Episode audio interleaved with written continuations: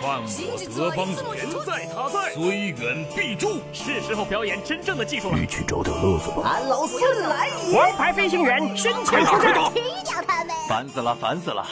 我的观点是：资讯万里挑一，科技择优而用。欢迎收听今天的科技大乱斗。好戏开场了。时间过得很快，不知不觉已经到了周三。今天给大家准备了三条科技新闻。小米官方宣布，红米 Note 4X 代言人为日本著名的虚拟流行音乐少女偶像初音未来。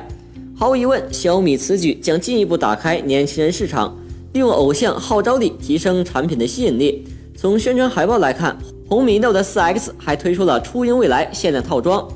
限量套装采用了独特的粉绿配色，背面有初音未来的标识和限量编号，配套的还有初音未来限量版移动电源以及初音未来手机保护壳。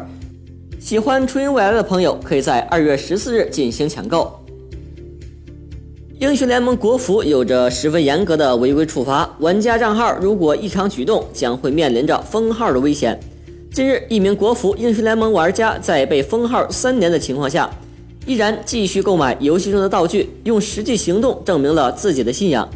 他说自己是在一六年的夏天，他说一六年夏日限定皮肤没买，SKT 限定皮肤没买，阿迪限定皮肤出来之后就 hold 不住了，十分想给老马充钱。想想还是买吧，毕竟花了不少心血进去，干脆就一条道走到黑了。玩家的这份信仰令人佩服，但说到底，大家还是尽量不要使用外挂，以免被封号。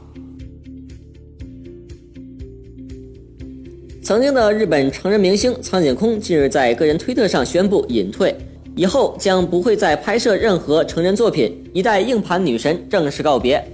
事实上，苍井空自2011年之后就没有拍摄过成人作品，已经算是名义上的隐退。而此次算是正式宣布，2010年苍井空开通了新浪微博，将自己的业务拓展到了中国市场。学习中文并活跃的与中国网友互动，喜欢苍老师的朋友可以关注一下苍老师的新浪微博。今天的新闻就到这里，我们明天再见。